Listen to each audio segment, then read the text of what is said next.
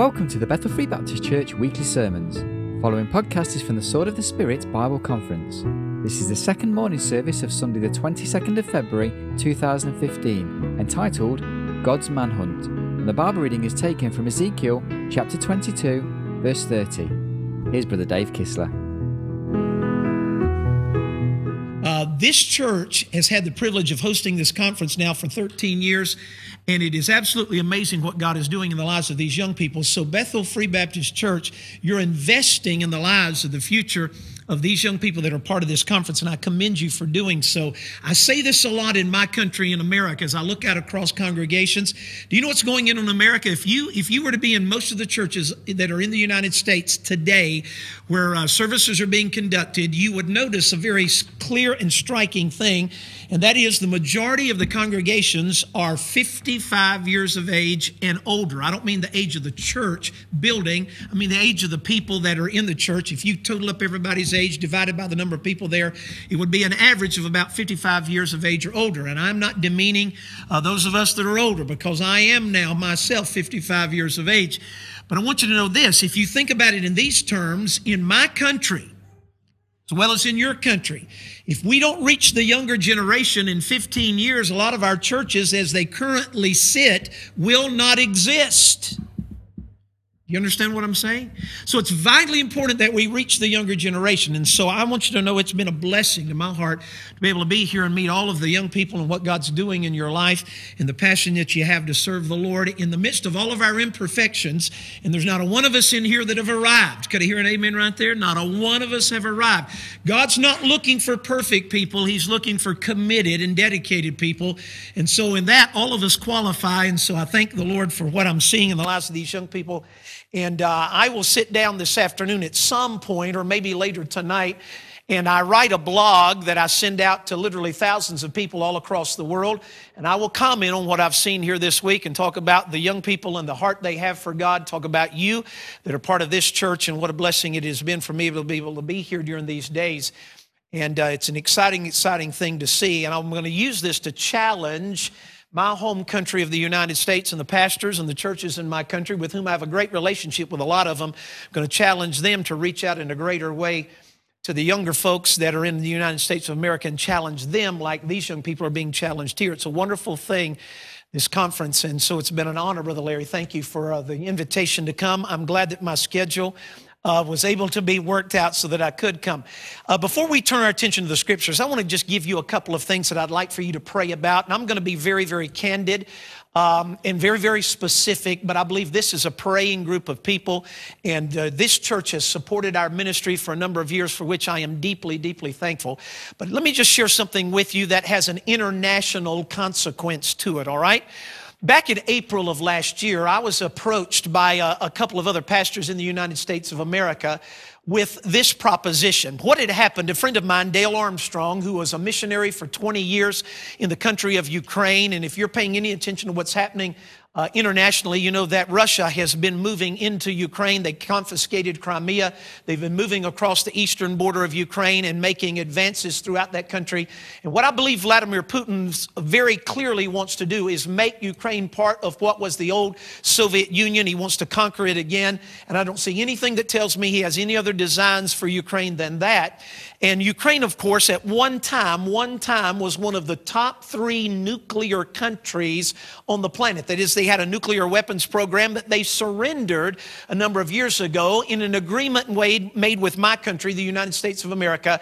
And what our country said was this if you will surrender your nuclear capability, we will have your back. We will come to your protection if you are ever attacked. Well, tragically, unfortunately, what's happening right now is Ukraine is under attack by Russia Russia, but my country is not fulfilling its commitment. And I say that embarrassed to tell you that, but my country is not following through with its commitment to support the country of Ukraine. There are some in the United States Congress that are doing their best to try to get my nation to fulfill its commitment, to try to get our White House and our administration to fulfill the commitment. Up to this point, they've not done that. However, in the midst of all of this that's been going on, my friend Dale Armstrong made a trip back over to Ukraine. He is now a pastor, or has been a pastor for about 10 years in the United States, but he was 20 years a missionary in Ukraine. Well, he went back over to check on the pastors there, the churches there, to see how they're doing uh, in the midst of this onslaught that's coming from Russia. And he met with about 5,000 Ukrainian pastors. The long and short of it is this out of that, totally unexpected, came an invitation uh, for my friend Dale Armstrong to go to the acting interim president of the Ukraine at that time, which was a gentleman named Oleksandr Turchinov. Uh, he served as interim president until May 25th when they had elections uh, this past year and a new man was elected president. What the media did not report on about Mr. Turchinov was this he's a Baptist preacher. You are hearing me correctly. The interim acting president for a number of months of Ukraine was a Baptist pastor, a committed Christian. When my friend Dale Armstrong met with him, Oleksandr Turchinov said to him this. He said, Dale, I don't believe I can trust anybody in your government, talking about the United States, where Dale is now a pastor. He said, I don't think I can trust your president. I don't think I can trust your secretary of state. The only people I feel I can have confidence in and trust are the preachers and the pastors of the United States. Ought to hear an amen right there, that he can trust the pastors. He said, Dale, what I would like for you to do is this. Could you find five men, five preachers, five pastors in America who would be willing to come to Ukraine? Let me tell them what's really going on here, what Russia is really trying to do. And those five men could form a liaison team that would go back to the United States, sit down with the President of the United States, and communicate to him accurately what is happening in Ukraine. Do you think you could make that happen? Put together that group of five men. Dale said, Yes, I think I could do that. Well, when he returned to the United States, I got a phone call and uh, I was asked, Dave, would you like to be one of those five men that are going to go and meet with the acting interim Ukrainian president. And I said, uh, Can fish swim? Yes, I would love to go and be a part of that. Well, the long and short of it is this because of the Russian advance into Ukraine, the meeting that we were going to have with Mr. Turchinov, which was originally scheduled for May of last year, had to be postponed. Well, May 25th, they had elections and a new president was elected. By the way, Turchinov did not want to be the long term president. He had no interest in that. He just served as the interim president. But a gentleman by the name of um, Petro Poroshenko was elected the president of Ukraine. Now, I'm not convinced Mr. Poroshenko is a committed believer. I'm not convinced at all that he knows the Lord. However, I will say this he is very faith friendly. He is interested in what uh, Oleksandr Turchinov started, he's interested in continuing that. So, anyway, the long and short of it is the meeting that we were to have did not occur in April, it did not occur in May. They had elections. The new president, uh, Poroshenko, is elected. And then they decided we're going to go over and meet with the new president in June. And I had two weeks' notice that we were going to go. The only problem is this I have a very busy schedule, and I was scheduled to be preaching somewhere else in the United States. And with two weeks' notice, there were a bunch of young people coming to this conference I was to speak at. And I did not feel it was right for me to abandon them and leave them without a speaker and then go to Ukraine, even though I wanted to go to Ukraine. In fact, I wish I could clone myself and be in two places, which I could not do. So I said to the men that were going to Ukraine, I said, Men, I'm sorry, but ethically, ethically, I believe the right thing for me to do is to go speak to those young people that I have been scheduled to speak for for about two years. I don't think it's right for me to abandon them, even though I'd love to be in Ukraine. And I'm sure glad I went to that conference. The Lord did some amazing things that I won't go into at that conference. But four men went to Ukraine. They sat down with the current president, Mr. Poroshenko. They sat down with members of the Ukrainian parliament and here's what they were asked to do Would you help us as we get ready to draft a new constitution for our country? We want a constitution, their words, not mine. We want a government, their words, not mine, established on righteousness. I want to hear an amen right there. We want a government and a constitution established on righteousness. If you know anything about Ukraine's history, their former president that they had to kick out before they had the interim president, Mr.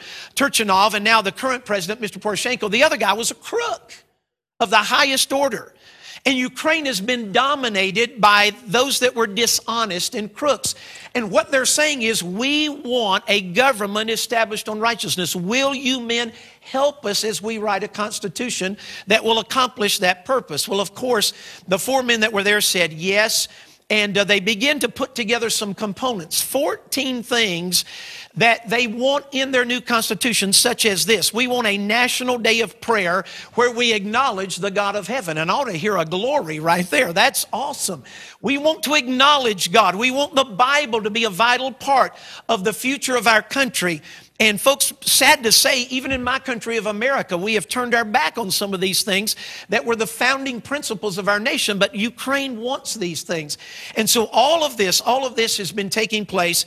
And about two and a half weeks ago, I was in Washington, D.C. to meet with a Ukrainian delegation that had come from Ukraine to the United States to meet with some of our elected officials.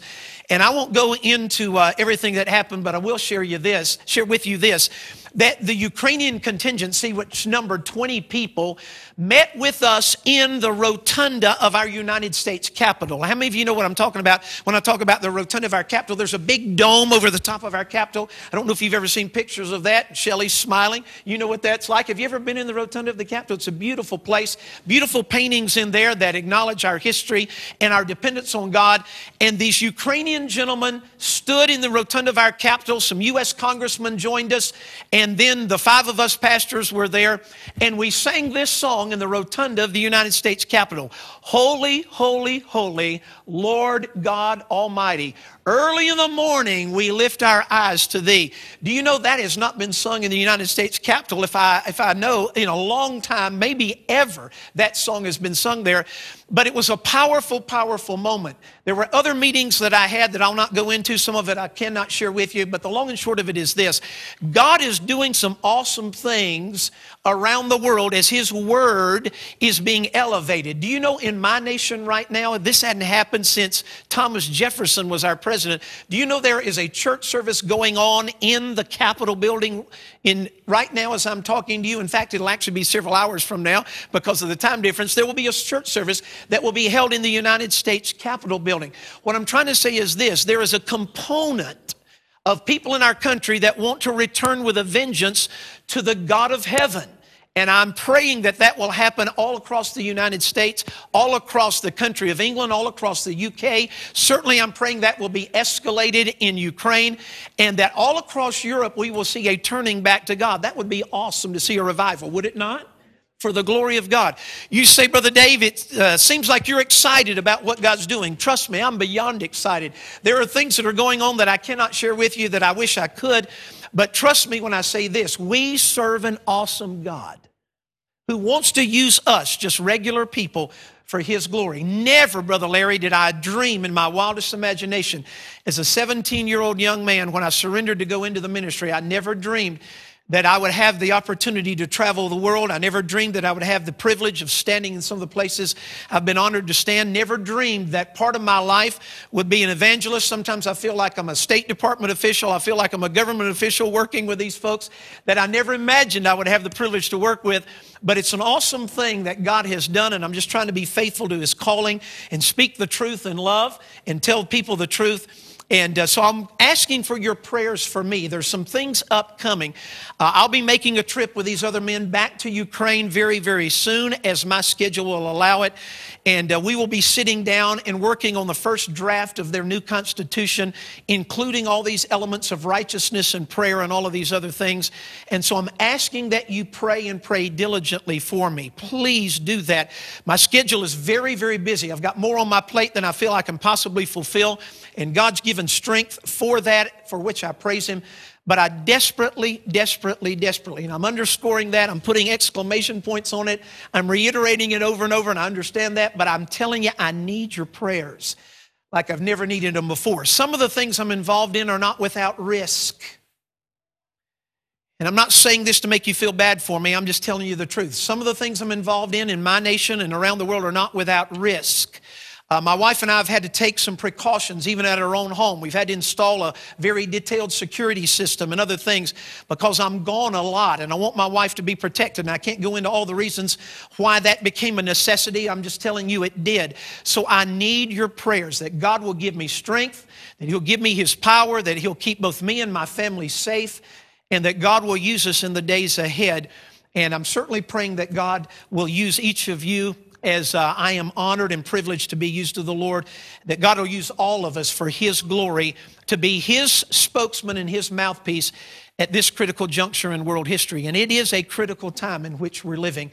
And so uh, make yourself available to be used to the Lord. The Lord just uses ordinary people. That's all I am, an ordinary person. Nothing special about me, just a country boy from North Carolina that God chose to call into the ministry. I've tried, tried to the best of my ability to be faithful to Him.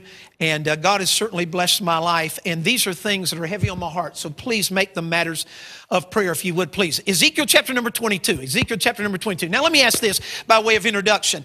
Any of you follow, and I asked the young people this the other day, any of you follow football, and I don't mean, you know, British football, I mean American football. How many of you know what American football is? You know, okay, do any of you watch it? Any of you watch American football on television? Can you get American football on television here? Can you? Does anybody know who won the Super Bowl this year in my country? Who won the Super Bowl? Yes, and I hate the New England Patriots, but yes, they won the Super Bowl this year. All right, now, does anybody in here ever heard of the Miami Dolphins? The Miami Dolphins, all right? Uh, I am a rabid Miami Dolphins fan, all right? I want you to know that. By the way, my Dolphins have not done very well for about 20 years, all right? So I have, I have been on hard times because my Dolphins have not done well. However, however, in 1972 and 1973, my Miami Dolphins did something that has never been repeated in the National Football League, which is what they call it, where all the football teams play in America. The Miami Dolphins went undefeated. They won 14 regular season games. They won two playoff games. They went to the Super Bowl and they won it. They went 17 and 0 and did not lose a single game the entire season. That has never been done since that time. So every year when my Dolphins, uh, you know, play, I have high expectations that they're going to do that again. Well, they haven't. By the way, every year when the last undefeated team in the NFL loses, I have literally a little mini revival in my heart because my Miami Dolphins are the only team ever to go undefeated. It was an awesome thing. By the way, playing for the Dolphins in 1972 73 was a gentleman by the name of Mike. Kolen, K O L E N is the way his last name is spelled. Mike had played college football at the University of Auburn, which is in the state of Alabama. He'd graduated from Auburn. He'd gone into the National Football League and played eight years of professional American football, all eight years for the Miami Dolphins. When Mike Kolen retired from professional football, he was asked to come back to the school he graduated from, Auburn University, and recruit student athletes to come to Auburn to play football and then ultimately go into the NFL. The coach of the Auburn Tigers who recruited Mike or asked him to come back and recruit student athletes was a guy named Pat Dye, D Y E. He was a legendary coach at the University of Auburn, college football coach. When he asked Mike Kolen to come back, Mike Kolen asked Coach Dye this true story. He said, Coach, what kind of student athletes are you looking for? What kind of persons are you looking for for me to recruit to come play football here at this college? Pat Dye said this. He said, Well, you know that guy on the football field, if you hit him and you knock him down, he just stays down on the turf. And Mike Kolen said, Well, coach, I haven't played against too many guys like that. You hit them, knock them down, they just stay on the turf. Well, Coach Dye said, Well, look, if you find somebody like that, that's not what we want at Auburn University. But you know that guy on the football field, you hit him, you knock him down, he gets up. You hit him the second time, he falls down and stays down. And Mike Kolen said, Well, I haven't played against too many guys like that either. Coach Dye said, Well, look, that's not what we want at Auburn either. But do you know the guy that when you hit him and knock him down, he gets up, you hit him again, knock him down, he gets back up. You keep hitting him and knocking him down, but he keeps getting back up. At that point, Mike Kolen said, Coach, that's the kind of guy we want to recruit at Auburn University, right? Pat Dye said, No, not really. The guy we want to recruit at Auburn is the guy doing all the knocking down. Man, if you can find him, recruit him to come play football here. True story. You say, why are you telling us that? Because I want you to understand Pat Dye was on a manhunt for a certain kind of student athlete who could come play football at that premier college. Let me give you one more example. 1996 in my country was an interesting year. America was the host country. Atlanta, Georgia was the host city for the Summer Olympics that year. Do any of you remember the 96 Olympics? Something happened three days before the start of the Summer Olympics. there was a bomb detonated in a park in Atlanta, Georgia. That park is called Olympic Park. It's also called Centennial Park. Do any of you remember that? Anybody remember reading about that? That bomb was detonated and four people or five were injured. One person was killed. Initially, the police thought the man who planted the bomb and detonated the bomb was a security guard at the Olympics that summer. The gentleman's name was William Jewell. Do you know William Jewell had nothing to do whatsoever with planting or detonating that device? He was just a security guard. He happened to be in the wrong place at the wrong time. Somebody thought they saw him coming from where that bomb went off. He had nothing to do with it. He was completely innocent. However, the rest of his life, that false accusation, that initial false accusation, followed him the rest of his life. It's like he could never get out from underneath it, even though he was acquitted of any culpability. The guy who planted the bomb and detonated it was a gentleman named Eric Rudolph. By the way, Brother Curtis, after he set that bomb off, he fled to the mountains of the state you and I are from, North Carolina, and he held, held up and uh, stayed in the rough mountainous sections of the western part of the state of North Carolina. Now, listen, I live in that part of the state of North Carolina. You know the area well, Brother Larry. You don't hang out in the mountains of North Carolina and avoid the authorities for 10 years like Eric Rudolph did without having some help from the locals, if you know what I'm saying. There were people funneling food to him and information to him, keeping him hidden from the authorities. The FBI in my country searched for Mr. Rudolph for 10 years. Longest manhunt in United States history. 10 years trying to find one guy do you know how much money they spent in 10 years trying to find Eric Rudolph? You're hearing me correctly. They spent over 4 million US dollars trying to track down one man. Brother Larry, do you remember how they found him?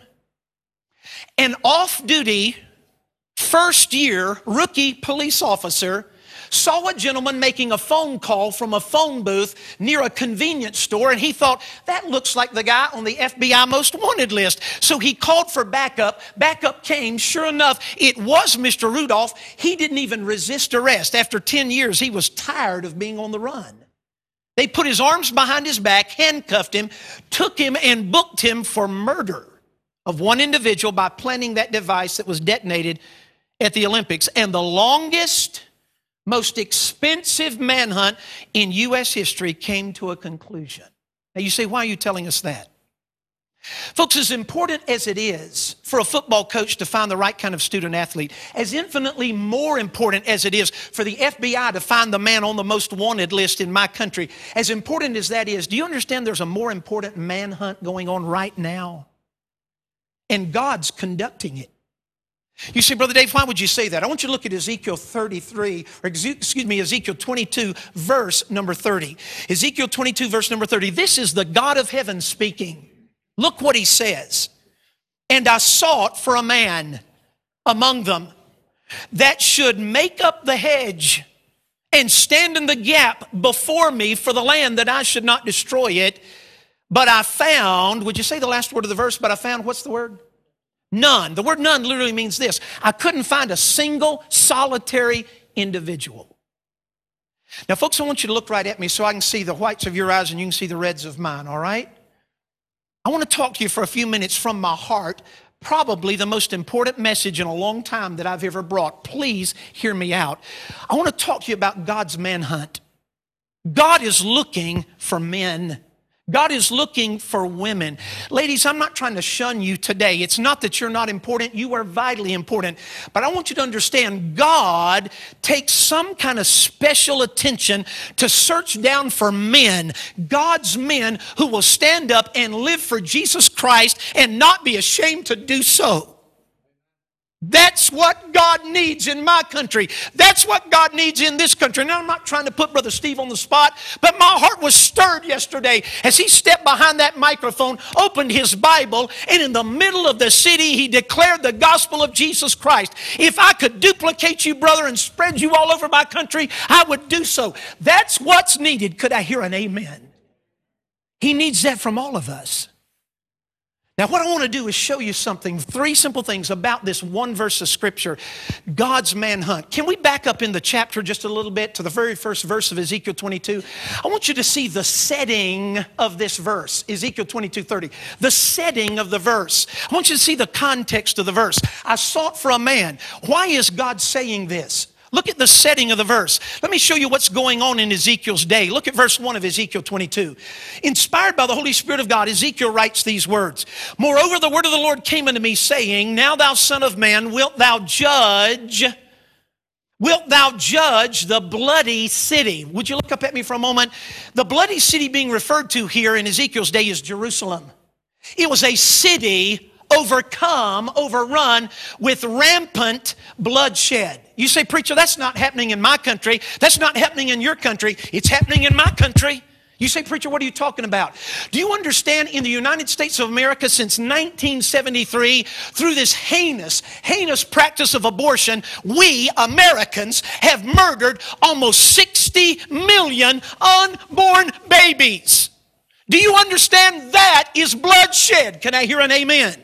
There is no more wicked bloodshed than the murder of those that have never had the privilege to breathe air the first time. And that's what we're doing with impunity in America. And it breaks my heart. We are a country, my country, filled with bloodshed just like it was in Ezekiel's day. Folks, I love England. I love the United Kingdom. But let's be honest, there's a lot of bloodshed going on here. Amen? Just like in Ezekiel's day. Watch your Bible. Son of man, wilt thou judge? Wilt thou judge the bloody city? Watch verse 2. Verse 3, rather.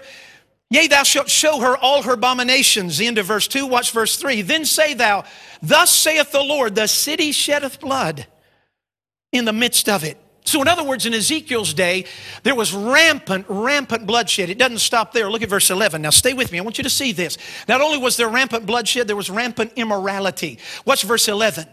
And one hath committed abomination with his neighbor's wife, and another hath lewdly defiled his daughter in law, and another in thee hath humbled his sister, his father's daughter. Now, folk, look up at me. That is the Bible's incredibly discreet way of saying this. Not only in Ezekiel's day was there rampant bloodshed, there was incredibly rampant immorality. By the way, you don't have to turn on a television long to understand in my country, your country, you don't have to walk out onto the streets of your nation or my nation to understand we are an immoral people just like in Ezekiel's day. It's heartbreaking.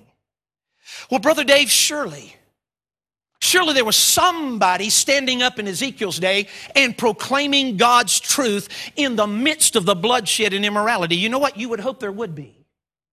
However, I want you to look at Ezekiel 22 and verse number 25. Please note this. Brother Dave, were there prophets in Ezekiel's day, preachers in Ezekiel's day speaking truth? You would hope so. Look at verse 25, though. There is a conspiracy of her prophets in the midst thereof. Like a roaring lion ravening the prey, they have devoured souls and taken the treasure and precious things and have made her many widows in the midst thereof. Do you know what that means? It literally means this. If you're looking in Ezekiel's day for help coming from the prophets, forget it. Brother Larry, the prophets in Ezekiel's day were corrupt. The preachers of Ezekiel's day were corrupt. Now, let me give you an illustration from my country. There's a gentleman who's very, very, very popular in my country. He is a pastor of probably the largest church in the United States of America. I'm not going to name his name, I'm not trying to put him down, but he was interviewed by one of America's leading television interviewers, and the man looked this prominent pastor in the face and asked this incredibly simple question. He said, Sir, Pastor, is there really only one way to heaven? Let me ask you the question Is there really only one way to heaven? The Bible says there is. John 14, 6, Jesus said, I am the way, I am the truth, I am the life. Notice he didn't say, I am a way, I am a truth, I am a life. By the way, the gentleman I talked to yesterday, the, the, the, Muslim gentleman, he said, Oh, Jesus, you know, we, we, we believe in this thing about Jesus and this thing about Jesus. And you know, really, really, you know, you Christians say there's only one way to heaven. Oh, there's not one way to heaven. I said, Look, John 14, 6, Jesus himself said it. I am the way. That is an exclusive message. I am not a way, I am the way. So this guy asked this preacher, Is there really only one one way to heaven? There's a simple answer, one word answer yes. Do you know what this pastor did? He started with this statement. You know you're in trouble when this is the opening part of his answer. Well, he called the interviewer's name. Well, I am no man's judge. Look, this has nothing to do with judging anybody. It has to do with speaking the truth. Are you with me? I'm no man's judge. He meanders all over the map. And here's where he ultimately settles. He settles with this concluding statement I really can't say there's only one way to heaven. Folk, I can say there's only one way to heaven because the Bible says there's only one way to heaven. And Jesus is that way. What I'm trying to say is this far too often in my country, and tragically in your country, the preachers will not speak truth.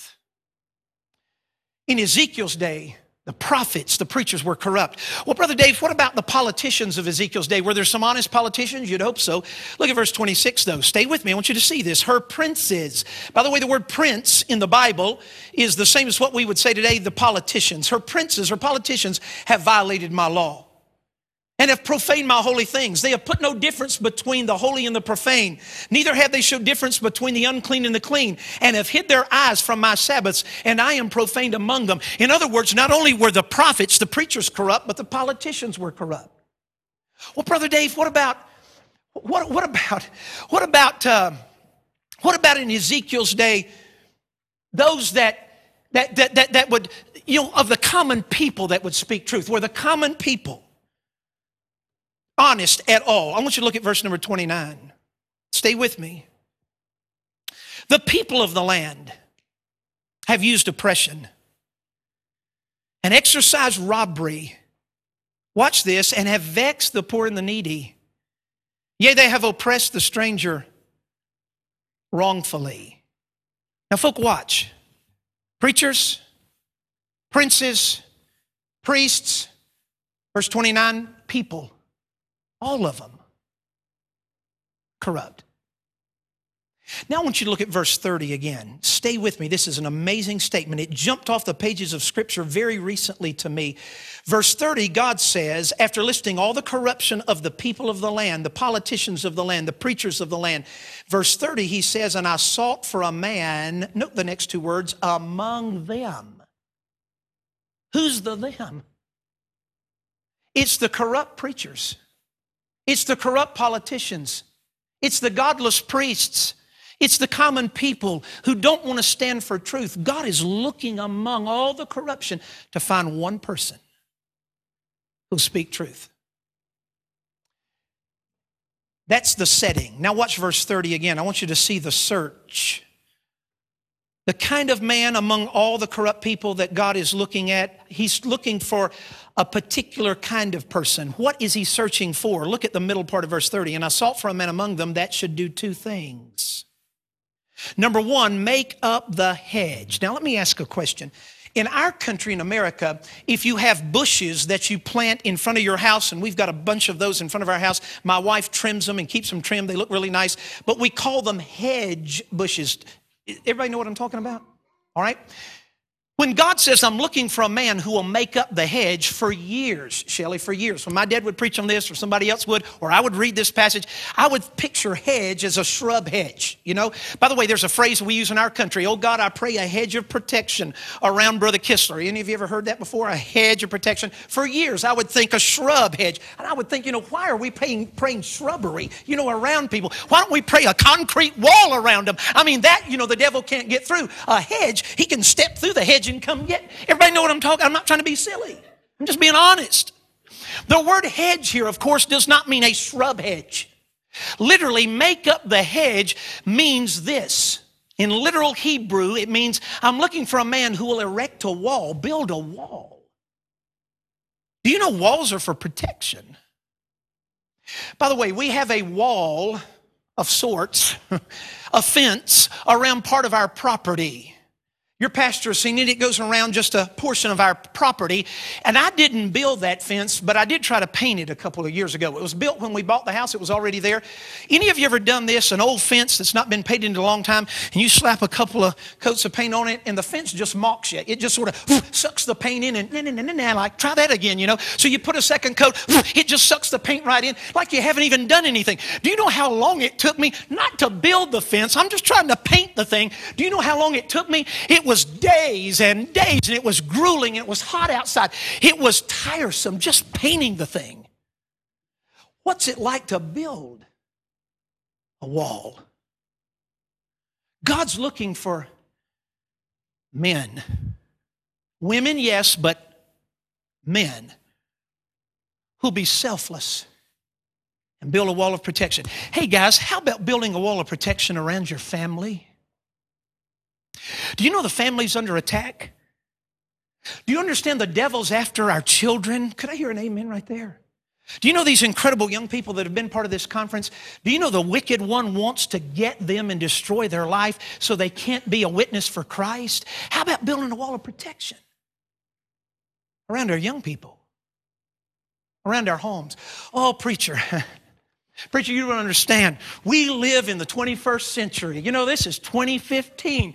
And you know what? It's just going to be this way. Young people are not going to live for God. And you know, our country is going to continue to go down. Do you know I hear that all the time, Brother Larry, in my country? And here's what I tell people when I get home on Thursday, and I drive into my driveway after getting out of the airplane in Charlotte and getting in the car and driving 50 miles to my house. If my house were on fire when I arrived at home, and the emergency equipment, the fire engines, and everybody was there, and they were spraying water on my house, which is completely engulfed in flames, trying to put it out. And I got out of my car and ran toward my house. Do you know a fireman could grab me by the arm and say, Mr. Kistler, there's no use. Your house is gone. It's done. He could tell me that all day long, but if my wife is in that house, if my daughter and my son are in that house, they can tell me all day long, there's no use. Preacher, I'm going to grab a water hose and try to put out what I can because I've got a vested interest in what's inside that house. Are you with me? I hear this all the time. Our country's gone. Oh, the young people are just going to live that way. They're not going to serve God. I refuse to believe that, especially after meeting these young people here this week. Uh, by the way, can we give these young people a round of applause for their love for the Lord? This is a wonderful group of young people. It's not over and done. God can use us. Amen. How about building a wall around the future of your country and your church and these young people? I'm looking for men who'll be selfless enough to build a wall. Watch the next thing. We're talking about the search. God's searching for men who will erect a wall. Number two, watch this. This is very important. And stand in the gap. What does that mean, Dave? Stand in the gap. Can I give you a very simple illustration? In our country, America, in the 1860s, we had what's called the Civil War. North and South fought against each other in a brutal, brutal, horrible civil war. There is a battlefield in Pennsylvania where one of the key pivotal battles of that Civil War occurred. It's called Gettysburg. Any of you ever watched the movie Gettysburg or know anything about it? In three days, you're hearing me right, in three days at Gettysburg, almost 15,000 men died in three days. They said there was so much blood soaking into the ground that the rivers, the rivers literally ran red with the blood of men from north and south who died at Gettysburg. I have been there on three occasions. It is a phenomenal battlefield to drive through. Brother Curtis, number of years back, we went to the Tourist Information Bureau in Gettysburg and they gave us a cassette tape that we were to insert into the tape deck of our car. And this tells you how long ago it was because I mentioned cassette tape. Do you know what a cassette tape is? Okay, all right. The younger people are going, What? What in the world is that? Okay. Um, by the way, I was in West Virginia, which is kind of a backward state in our country, and a lady asked me, uh, your, your children have recordings of their music. Your son Nathan has recordings. I said, Yes. She said, You don't have any of that available on eight track, do you? Any of you know what an eight track tape is? Brother Larry does. I mean, that's that's that's ancient history, isn't it, brother? I mean, you know you're in the country if they're asking about it. Cassettes, okay? But how many of you know what a long play album is?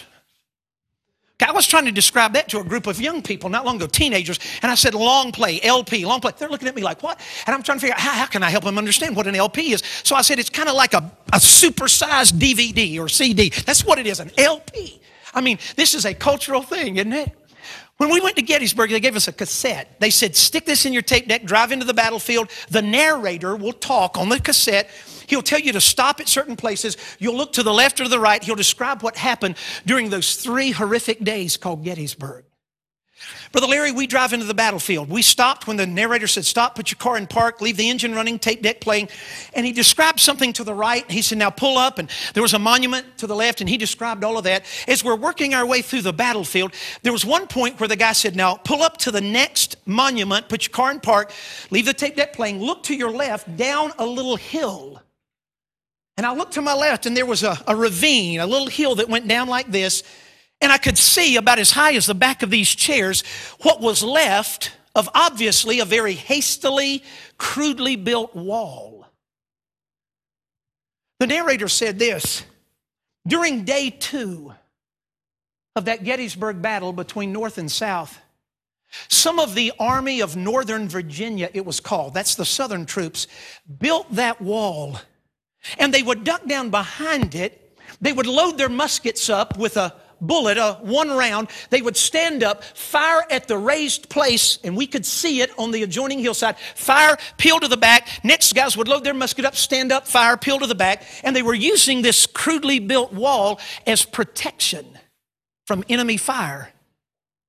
The narrator said the wall served as protection until the Northern Army brought in the heavy artillery, cannons, and they started firing cannonball rounds down at that hastily built, crudely built wall. The narrator said this one cannonball round hit that wall and sent rocks splintering in hundreds of directions, his word, and put a gaping hole in the wall. He said it's called a gap. Now I'm going to try to get through this, okay? I, am sorry, I get emotional every time I think about it. He said, You know what some of those young men from the Army of Northern Virginia did when there's a gap in the wall? They took their musket and they tossed it. And one young man first led the way and stood up and plugged the hole in the wall, the gap, with his torso. He said it's called, the narrator did, it's called standing in the gap. Do you know that's exactly what Ezekiel's talking about? I'm looking for men who will build a wall of protection, but if a hole comes in the wall, I'm looking for men who will be selfless enough to stand in the gap and die there.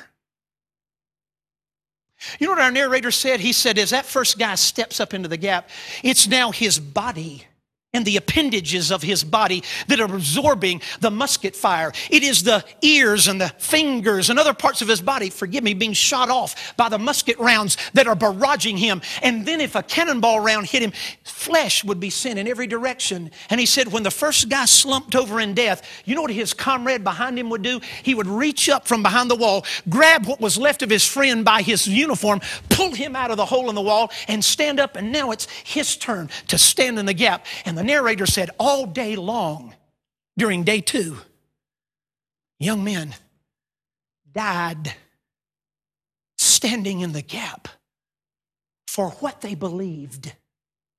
Now, listen to me, please. Not everything everybody believed during the Civil War was correct. There were some people very wrong in what they believed. What I'm saying is this what we believe, the Bible is right. And you know what God's looking for? Some men who'll stand up and be willing to die on that battlefield of truth.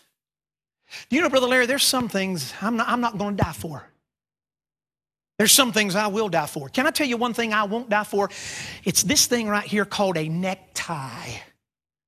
You say, why are you saying you wouldn't die for a necktie? Do you know in my country, maybe here too, and I'm not against this. I, you know, I'm in Washington, D.C., and what I'm wearing today is kind of part of the uniform in Washington, D.C. You know, they want you to wear, you know, a sport coat or a suit, typically a pinstripe suit. So I've got one of those, and I've got the white shirts, and I've got the blue tie, and the red tie, and the yellow tie, you know, which are the power ties in Washington. So when I go up there to minister to those guys, I dress as the natives in Washington, D.C. dress, you know, I do that. But you know what? There is nothing sacred about a necktie. Is there? Do you know there are some people in some churches in America who want to fight and die over where the pastor in the pulpit wears a necktie or whether he doesn't. Now, I generally wear one in the pulpit, but you know what? You're not, ro- not, not wrong and you're not in disobedience to the scripture if you don't wear a necktie in church. Can I have an amen right there? Amen. I notice most of them in here don't have a necktie on. I'd love to be with you. I really would. By the way, I heard about a guy one time. He arrived at a church in North Carolina, preacher, and he didn't have a necktie on. And the ushers at, out front, you know, the greeters, stopped him and said, Where's your necktie? He said, Well, I didn't wear one today. And they said, Well, you know, we kind of like all of our guys to wear a necktie. I bet you've got one on the back seat of your car. He said, Well, no, I, I, I, don't leave a necktie on the back seat of my car. And they said, Well, you know, you probably just took a necktie off, tossed it on the back seat, and it's lying there. Well, would you go check? He said, No, I don't have a necktie on the back seat of my car. They said, Well, would you just humor us? Would you go along with it? He thought, Some church won't let me unless I got a necktie. So he walked out to his car, opened the car up. There's no tie on the back seat. He goes to the back of his car. You call the back of the car the boot. That's right, we call it the trunk in, in, in, America. He raised the boot of the car and he looked around. He couldn't find a tie in there, but he saw a pair of jumper cables. Y'all know what jumper cables are? Yeah. So he took those out, put them around his neck, looped it through one time, pulled it up, comes walking back toward the front of the church with the terminals of the jumper cables hanging down like this. And the two guys met him at the front door and said, Okay, we'll let you in, but you better not try to start something. it's terrible, isn't it? My point is this I'll not fight and die over this. But you know what I will fight and die for? The authority of the scriptures. That the Bible you hold in your lap, that I'm preaching from, is God's inspired, inerrant, infallible word, which it is. You know what also, and you ought to be willing to die for? The deity of Jesus Christ, that He is God in the flesh. You know we ought to be willing to fight and die for? The virgin birth, the vicarious atonement, the bodily resurrection, the visible return of Jesus one day. Those are called the fundamentals of our faith, the non negotiables. That has to do with the person and work of Jesus Christ, who he is and what he came to do. We ought to be willing to fight on, die on that battlefield, amen? And we may be asked to one day. I'm looking for men, says the Lord the setting, the search, look at the last phrase of verse 30, the sigh. S I G H. It's like God sighs at the end of verse 30. Watch. And I sought for a man among them that should make up the hedge, stand in the gap before me for the land that I should not destroy it. Here comes the sigh. But I found, but I found, what does God say? I found what? Literally not one single solitary individual. That was in Ezekiel's day. Today, God's on that same manhunt. I think He's going to net some men in this room today and some women who'll say, Lord, I want to live for you and stand for you. And I volunteer. I want to be the answer to your manhunt.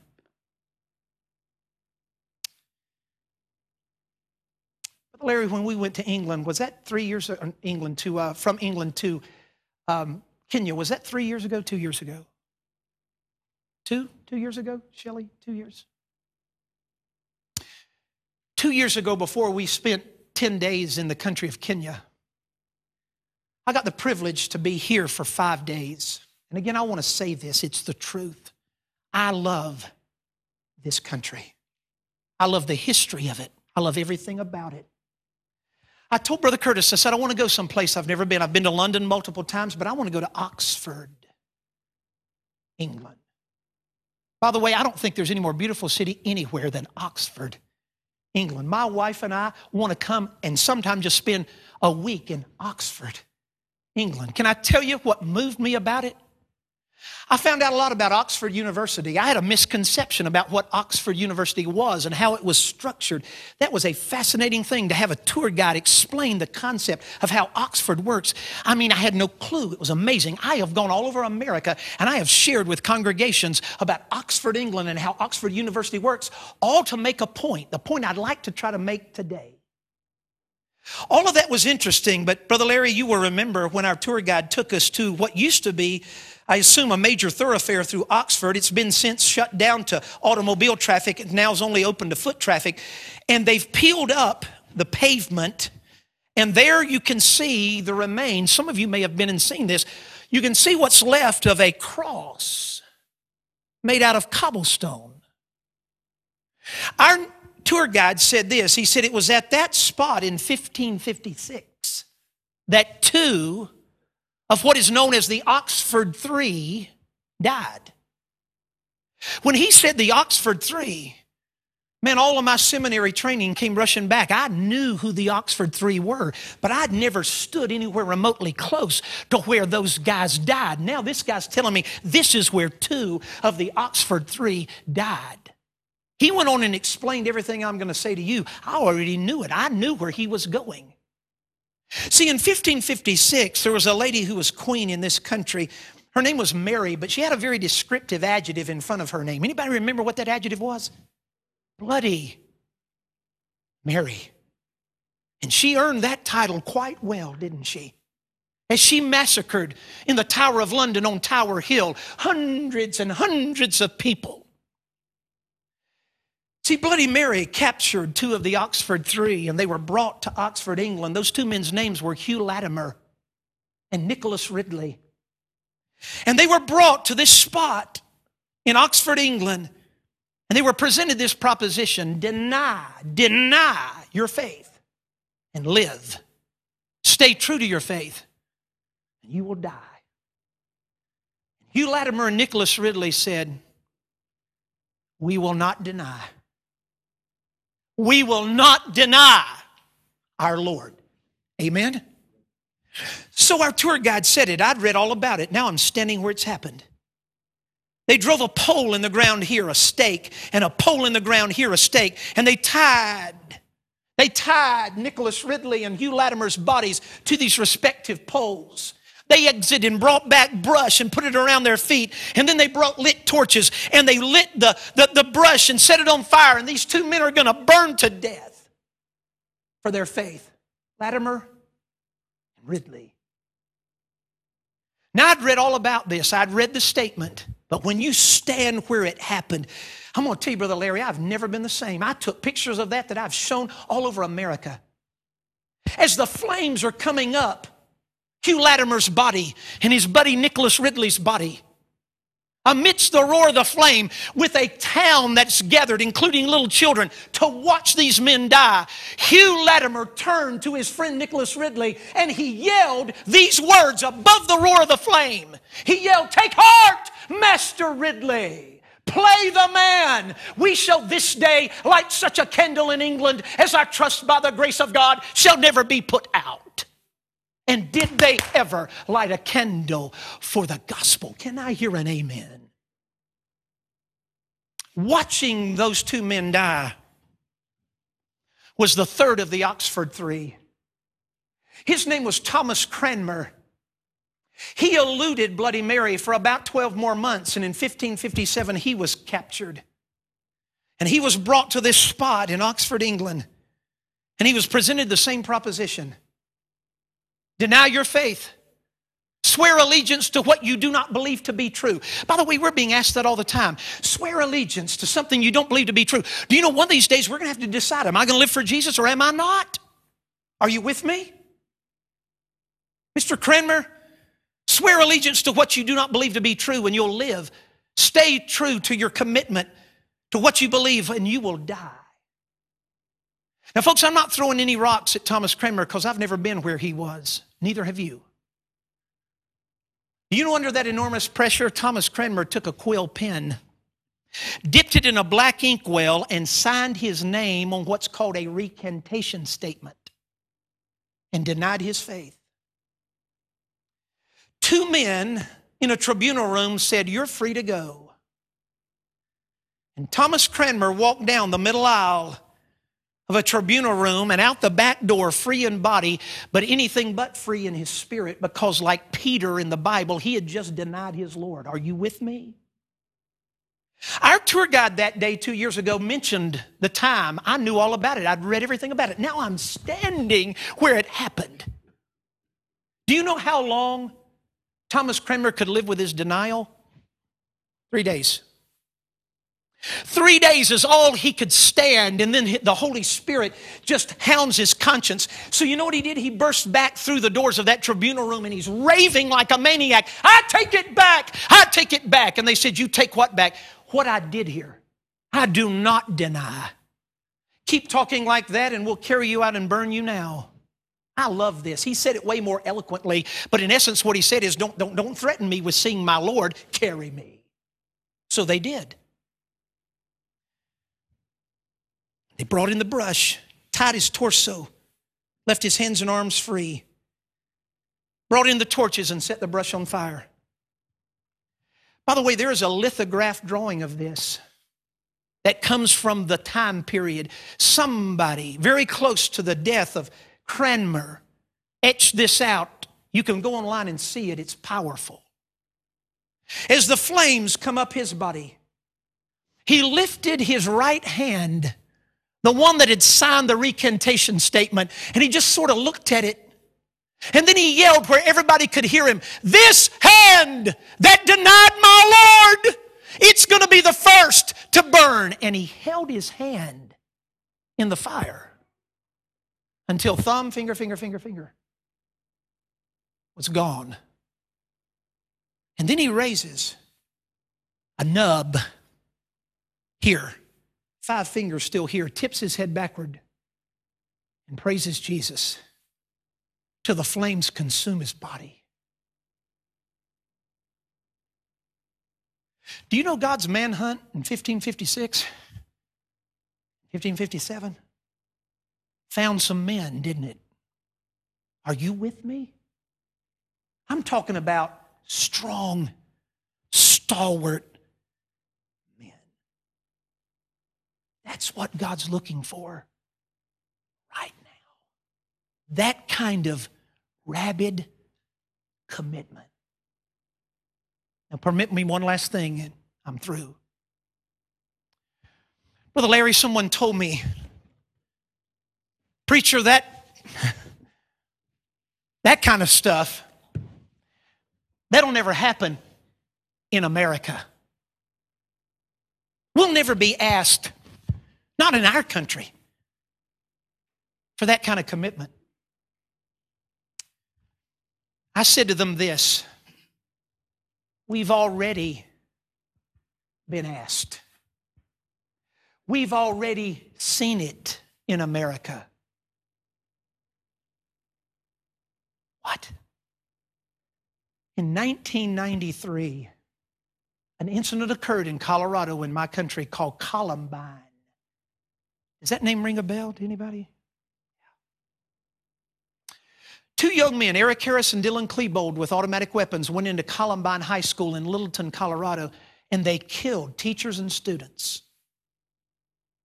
What did not come out until later is the purpose for why they did that. Eric Harris and Dylan Klebold were looking that day in Columbine High School for two groups of students Christians and athletes. And they found some of both in the library of Columbine High School. Now, pardon me, I'm not trying to put anybody on the spot, and I'm going to use you as an illustration if that's okay, okay? I'm going to point. Forgive me for doing that. I'm not trying to be disrespectful, okay? But they walked up to a blonde haired, blue eyed young lady named Rachel Scott. Again, pardon me for doing this. They, they put a gun in her face and Rachel was a committed Christian, and they asked her what came to be known in my country as just the question. The question. Here was the question Rachel, do you really believe in Jesus Christ? Do you really? I mean, we know you say you do, but do you really? Because if you say yes now, you're going to pay with your life. You know what Rachel Scott did? She said, I believe that Jesus is my Lord and my Savior. Forgive me. Point blank range. Put a bullet right here. They walked across the room. Pardon me for using you as my example. I'm on a point, okay? They found an African American young man, outstanding athlete, who loved Jesus. And they put the same gun who's just killed his classmate in his face, and they asked him the question Do you believe? I want you to think about what he was realizing, what was going through his mind. My classmates just died. Do you believe? That young man straightened his spine, according to those that survived the shooting, and said, I do not deny my Savior. I will never deny my Savior. It's already happened in my country. I want to ask you a question. I don't know who we really think we are, that somehow, you know, we're going to escape what our forebears went through. I pray we don't go through what they went through, but we might. What if somebody were to walk through these double doors with automatic weapons, come all the way down front and start with you, my dear brother, and put a gun in your face, and then move to you and to you, and then this row, and just all of us, and ultimately it was my turn, and they put an automatic weapon in our face, and they ask us the question Do you really believe? What would you say? Oh, preacher, I'd say, Jesus is my Lord. Yeah, Peter said the same thing, didn't he? Though all forsake you, not me, I'll never deny you. Jesus said, Before the rooster crows three times, you will have denied me the same number of times. And Peter did. Dave, what are you getting at? I'm saying God's on a manhunt for men, for women for people, individuals who will say, Here's my line in the sand. I'm on God's side and I'm not changing. I'm on God's side. Father, I pray. I pray, Lord, you'd stir us. But Lord, don't just stir us, change us. Change us, oh God. Now, friends, our heads are bowed and our eyes are closed. I want to ask you a couple of simple questions. Do you know Jesus as your Savior? I mean, really? Do you know Him as your Savior? We will not die for something we don't legitimately possess. Let me repeat that. We will not die for something we don't legitimately possess. No, we won't. Do you really know Jesus as your Savior? If you can say, Yes, Dave, I do, I'm not afraid to admit it, I'm not ashamed to admit it. Jesus has forgiven me. I know He is my Lord and my Savior. There's been a time when I came to Him and asked Him to forgive and save me, and He has. And I'm not afraid or ashamed to admit that. If you know with absolute certainty that Jesus is your Savior, you're not afraid nor ashamed to admit it, would you lift your hand and hold it as high as you can? He has saved me. I'm not afraid to admit it. Thank you. God bless you. Wow, what a beautiful sea of hands. You may put your hand down. Thank you so much. Christian friends, I want you to pray silently. The most important question that I'm going to ask today is this one Is there anyone in the room you do not have complete assurance that Jesus is your Savior? You don't know for absolute certain that when you die, you're going to heaven. Hence, maybe going through your mind and heart right now is this thought man, if I were ever facing a loaded gun, oh, I don't know that I could say that Jesus is my Savior. I don't know I could stay faithful to Him. Friend, if you're not sure that you've been saved, would you at least let me have the privilege, the honor of praying for you? Is there anyone in the room that would say, Dave, look, you're talking to me? Man, I don't know. I don't know. With absolute certainty that I'm going to heaven, I don't know that. It's no shame not to know it. The shame would be not to do something about it. Is there anyone that would say, Dave, I'm not sure that I'm going to heaven, but I want you to pray for me? If that's you, would you lift your hand long enough for me to see it? I'll take note of it and then pray for you. Is there any, anyone at all like that? Thank you. God bless you. Are there others? Dave, I'm just not sure. Just don't know. Friend, I love you. I want to have the privilege of praying for you. Is there anyone else? Father, I do pray. Lord, by uplifted hand, there's some in the room that are being transparent and honest, and I thank you for their incredible honesty. And Lord, I do pray for them. And Lord, what I'm asking is that today, in addition to lifting their hand, which is giving me this privilege to pray for them, it's an honor to do so. But Lord, I also pray that they wouldn't just lift a hand and let me pray for them and then just leave it right there and go no further. Lord, rather than doing that, I'm asking that today they would be concerned enough of their need for you that they'd be willing to speak to someone who can take a Bible and show them, Lord Jesus, how you can become their Savior. Their sin can be forgiven. And they can leave today not wondering, not hoping, but knowing that they're going to be in heaven with you. Father, may they, they get it settled today, I pray. And friends, I've got one final question before I ask it. I want to simply say this.